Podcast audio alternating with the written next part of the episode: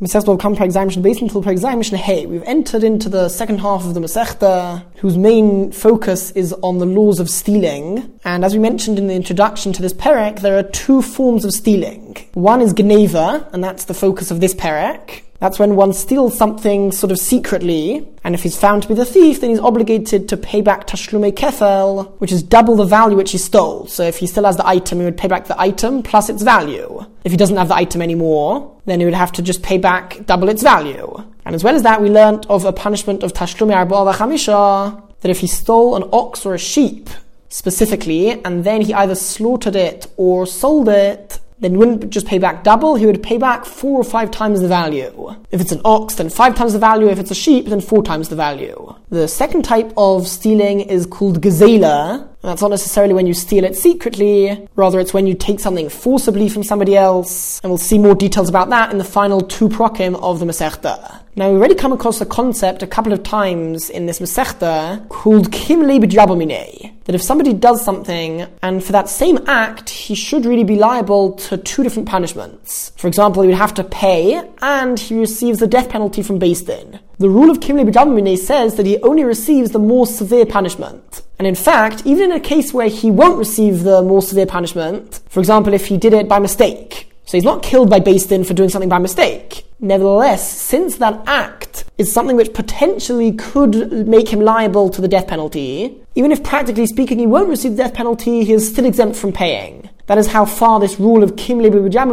goes. That he'll never receive the less severe punishment. Now, this Mishnah is going to bring a number of cases where the rule of Kim Lebu does not apply, because the person didn't do any act which would make him liable to the death penalty, and therefore he would need to pay. In Mishnah Dalad, we're going to see parallel examples where he did do something which would make him liable to the death penalty, and therefore he would be exempt from paying. So our Mishnah tells us that Gonav Pishinayim, if somebody steals something by the testimony of two witnesses, meaning two witnesses testify that they saw him steal a particular animal, let's say an ox, and he slaughtered or sold it afterwards, also by the witness, by the testimony of these same witnesses. Or if it's by the testimony of two other witnesses who saw him slaughter or sell it even though the two testimonies were given separately, the thief is liable to pay back four or five times the value of the ox. Or sheep. If it's an ox, it will be five times. If it's a sheep, then it will be four times the value. And what the Mishnah is coming to tell us is that even though we learned in the, pre- in the previous Mishnah that the punishment and the obligation of paying Tashlumi Abba Chamisha which is really, we can look at that as a two or three times extra. For stealing alone, he pays back double the value, that's two times. And then for slaughtering or sell it, he pays, he pays an additional two or three times the value. So we learned in the previous Mishnah that one is never obligated to pay the two or three times without paying the double. If Tashlumi Kefil doesn't apply, then Tashlumi Abba Chamisha will not apply either. Now there is a law regarding testimony in Beis Din that the testimony is only valid if the witnesses testify about the entire thing if let's say there are two or three factors which are necessary in order to liable to make someone liable for having done something. It has to be that the witnesses, a pair of witnesses come and they testify about all of it. If they testify that they only saw, let's say, one or two of the things, but not the third thing which is necessary to make this person liable, then the testimony is not accepted and the person would not be liable. Now, if that's the case, I might very well have thought that the testimony of these last two witnesses who testify that the thief sold or slaughtered the animal which he had stolen, learned in the previous Mishnah that one can never be liable to the Tashrim Abba Chamisha without Tashrim Kefel. It's true that you can be liable to Tashrim Kefel without Tashrim Abba Chamisha, that's certainly every time you steal. So the first witnesses would definitely be accepted here. But I might have thought that the second witnesses should not be accepted, because they are dependent on the previous two witnesses. So the Mishnah is coming to tell us that no, that is not the case. Since the witnesses, the first pair of witnesses who make him pay Tashlumei Kefel, are accepted by themselves, so now this person is already liable to the Tashlumei Kefel. And that's considered something complete. And because of that, when the other witnesses come and testify that this person sold or slaughtered it, we also do not look at that as half, but we do look at that as something within itself. Alright, continues the Mishnah. Gone from Shabbos, if somebody stole and sold the animal, of course, selling, and we're talking about selling it, that means we're talking about either an ox or a sheep. Because only then is there an obligation of Tashlumi Abba Chamisha. So somebody stole and slaughtered and, and sold it on Shabbos, although it's prohibited midrabanon to sell things on Shabbos, that certainly does not carry with it a death penalty. He has not violated Shabbos on a midoraisa level. If he stole and then sold it to for the sake of idolatry, selling something for the sake of Avodah does not carry with it the death penalty. It's not considered to be serving the idolatry. Alright? And Gonav V'tovach B'Yom if he stole and slaughtered the animal on Yom Kippur, even though that is forbidden mid the punishment for doing so, for violating Yom Kippur, for performing work on Yom Kippur, is not the death penalty by Din. Rather, it is Kores, which is a punishment delivered by Hashem, perhaps an earlier death, and it's a very severe punishment where one is, so to speak, cut off from Hashem. However, since it is not given by Din, the rule of Kimle does not apply, and therefore this thief would be liable to pay. Continues the Mishnah, God of Mishal if somebody stole an ox or a sheep from his father, the and then he slaughtered it or sold it, the and then his father died. So at the time of the stealing and at the time of the slaughtering and selling, the animal still belonged totally to his father. After his father died, so he inherits his father. But at the time they became obligated to pay, it did not belong to him, and therefore even though his father dies after that, this person would need to pay the father's other, inher- other inheritors the Tashlum Abba Chamisha. Gonav Tovach, if he stole it and slaughtered it, and then he made the animal into hekdesh, he designated it to the Beis Hamikdash. Again, he only did that after he already became liable. So when he became liable, it still belonged to the original owner, and therefore in all of these cases, he is liable to pay if he stole it and then he slaughtered it for the sake of healing somebody, to give the meat to somebody who is ill, or to clove him, or to feed it for the dogs, even though he himself is not eating it, at the end of the day, the slaughtering itself is perfectly valid, so certainly he will be liable. If somebody slaughters it, and the animal is found to be a trefa. It has some sort of internal wound, which means that even though the slaughtering was done well, the animal itself is cannot be eaten. It's treif hashechet bazara, or if somebody slaughters an animal which has not been designated to be brought as a korban, and he slaughters it in the courtyard of the Hamikdash. The halach is that it is forbidden to eat this animal afterwards, or even to benefit from the animal afterwards. However, since also in this case, in terms of the actual slaughtering, there was nothing wrong, and the punishment of the Tashmir Hamisha was given to somebody who does a valid slaughtering, which in terms of itself is totally valid, and there's only something external which might perhaps mean that the slaughtering doesn't permit the meat to be eaten. But the slaughtering itself was a good slaughtering, was a good shechita, and therefore he would be liable to pay the full payment of four or five times the value. However, Rabbi Shimon Elu, Rabbi Shimon exempts him from paying Tashrim Rabba Chamisha in the final two cases, because according to Rabbi Shimon, only a shechita, a slaughtering which permits the animal to be eaten, only that is considered to be a real slaughtering for which the Torah requires him to pay Tashrim Rabba Chamisha.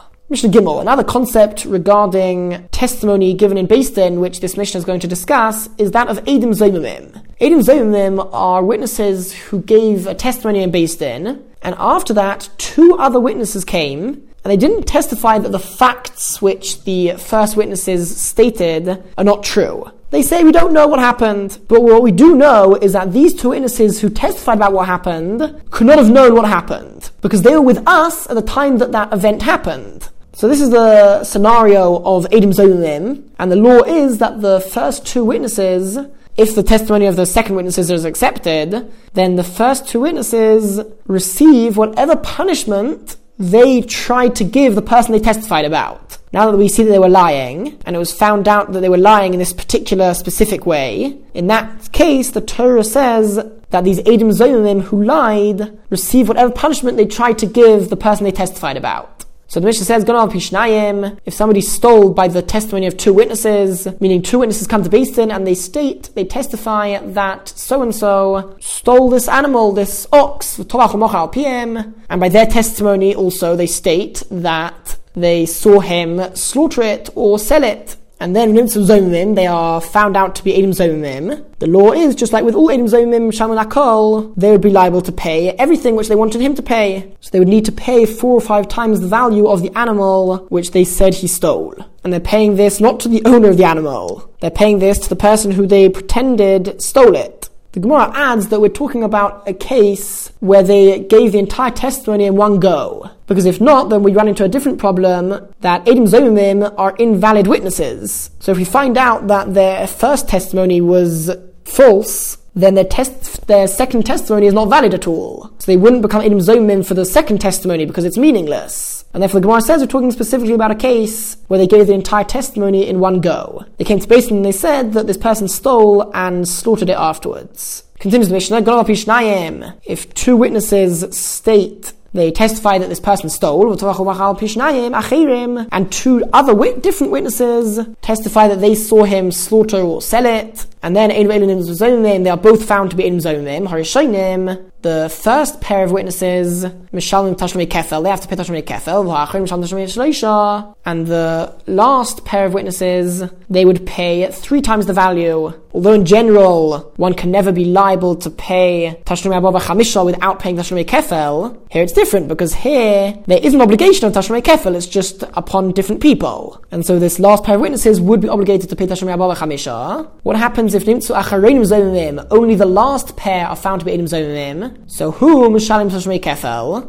He, the thief, needs to pay Tashmei Kefel because the first testimony is still valid, so we still assume that he is the thief. The Hain and these final pair of witnesses, they would pay three times the value. What happens if one out of the two last witnesses is found to be an Eidizoimim? So Botla Shnia, the second testimony is totally cancelled and invalid because there's now only one witness who is still assumed to be valid. And we always require two witnesses. As well as that, the person who is found to be an Eid would not receive the punishment he was trying to give because the law is that if only one out of the two witnesses is found to be an Eid so he does not receive the regular punishment of Eid Zomaim unless both of them are found to be Eid Zomaim. So in this case, only the thief would pay Tashlumei Kefel, and nobody would be paying Tashlumei Abba Chamisha. Alright, if one of the first witnesses is found to be an Eid Zoimeim, then all of the testimonies become totally invalid. Because if there's no valid testimony about the stealing, then. The testimony regarding the slaughtering and the selling is also invalid, because in this case you would have the regular rule that there is no Tashlumei Abba Chamisha without Tashlumei Kefel.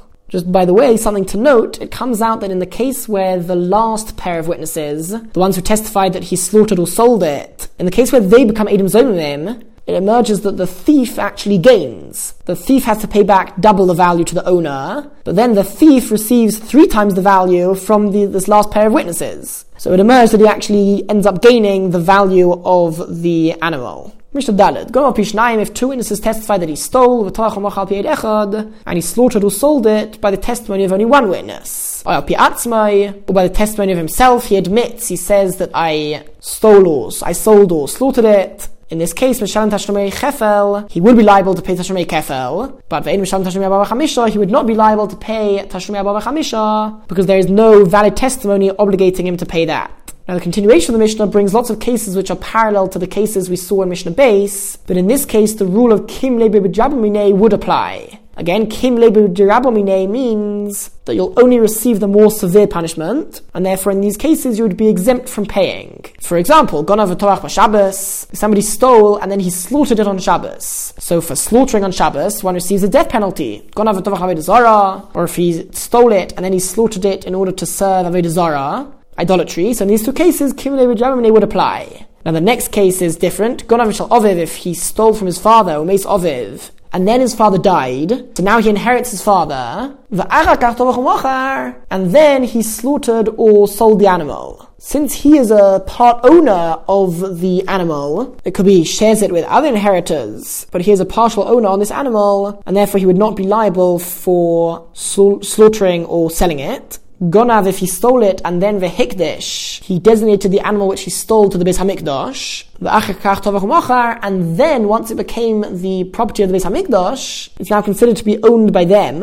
And at that point, he slaughtered it or sold it. So when he did that, it no longer belonged to the person from whom he stole. And therefore, in these cases, Mishlam Tashmei he would, he would be liable to pay Tashmei Kefel. The Edim Tashmei Chamisha, he would not need to pay our Tashmei Abba. Rabbi Shimon, Rabbi Shimon says, now Rabbi Shimon is not arguing on the case we just talked about. Rather, he is coming to argue against a different law of the, of the Mishnah, which the Mishnah here does not state. According to the Chachomim, which don't state this over here, but their opinion is that if somebody, let's say Ruvain, designates an animal to bring as a korban, and then Shimon steals that animal, and then let's say he also sold it or slaughtered it afterwards, because it is already designated to the Beis Hamikdash, so the original owner is no longer considered to be the real owner of this animal. Therefore, Shimon the thief would be exempt from paying Tashlumi Kefel or Tashlumi Ababa Chamisha. Now Rabbi Shimon is coming to say that it depends, because there are two ways for somebody to designate a korban to the Beis HaMikdash. One is to say that this animal I'm designating as a korban for the Beis HaMikdash, and points to a specific animal, and that now becomes Hekdash. That is known as a Nedova.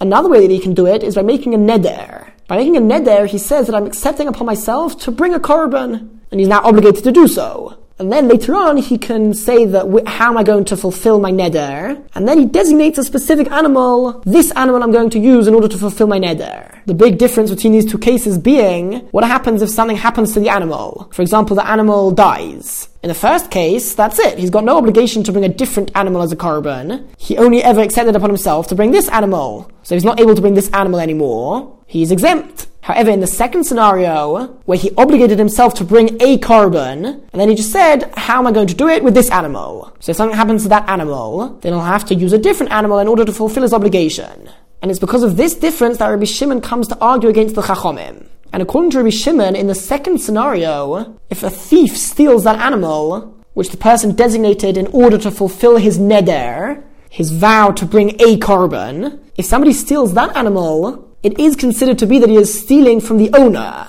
And he's not just stealing an animal of Hekdesh. Why? Because by taking this animal away from him, the owner is now going to have to take a different animal and bring that as a korban. So he is losing out himself by you taking this animal, which happens right now to belong to Hekdesh. And therefore, according to Rishimon, if somebody steals an animal which the owner would be obligated to replace, then it's considered that he is stealing from the owner himself, and the thief would be liable to pay Tashlumi Abba Chamisha, and as well as that, Tashlumi Kefel. It's only in a case where the owner wouldn't be obligated to replace the animal. In a case where it's a dova, where he said, this animal I'm designating as a korban. In that case, Rishon agrees with the Chachomim that it's considered to be that he's stealing from Hekdesh, and he's not stealing from the owner, and therefore Potter, he would be exempt in that case only from paying Tashlumi Kefel and Tashlumi Abba Chamisha. Mishnah Hey, the Torah says that Tashlumi Abba Chamisha applies if you sell it which implies that it has to be that you sell the entire animal, and therefore, if the thief sold the animal, except for 1%, one hundredth of the animal, he retains ownership on a part of the animal, or in a case where the thief actually shared ownership of this animal with the person from whom he stole. He's only a part owner of this animal, and he one day takes it and sells it, or he slaughters the entire animal. So only on half of that animal is it considered to be forbidden. So again, the punishment of Tashumi Abba Chamisha would not apply. One who slaughters an animal, but the animal dies not as a result of the slaughtering, whilst he's slaughtering it. It's not the shechita itself which kills the animal, or hanoicher, one who tears open the animal and kills it that way, the hamaker, or one who takes out or cuts the windpipe and the food pipe of the animal, which are the things which the shechita has to be done with, the shechita is cutting through those. But if he takes those out of the animal without doing it in the way that shechita is supposed to be done, so again, the shechita itself is not considered to be shechita at all. So Misham Tashmei Kefel, he would be liable to pay Tashmei Kefel, and he would not pay Tashmei Chamisha because he didn't do the slaughtering. It's not considered to be shechita at all. Alright, continues the Mishnah. If he stole it whilst it was in the property, the animal was in the property of the owner of the animal, and then he slaughtered or sold it outside of their property, meaning he took the animal out, and when the thief took the animal out of the owner's property, he acquires the animal. Of course, he doesn't become the real owner, but halachically speaking, we view him for certain things as being the owner of the animal. And only then is he real, is he really considered to be a thief when he takes the ownership of that item or in a case where he stole the animal whilst it was not in the owner's property, and he took it to the owner's property, so by taking it, by grabbing hold of the animal, he acquire, he becomes the thief. and he slaughtered and sold it in the owner's domain, in the owner's property, or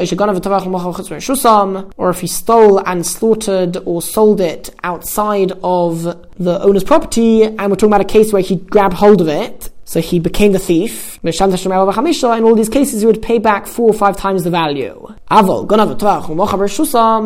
if he stole and slaughtered or sold it whilst it was all still a property of the owner, and he didn't acquire it, he didn't grab hold of the animal or something, then Potter would be exempt from paying the Tashnumei Abba or even the Tashnumei Kefel, because he is not considered to be a thief.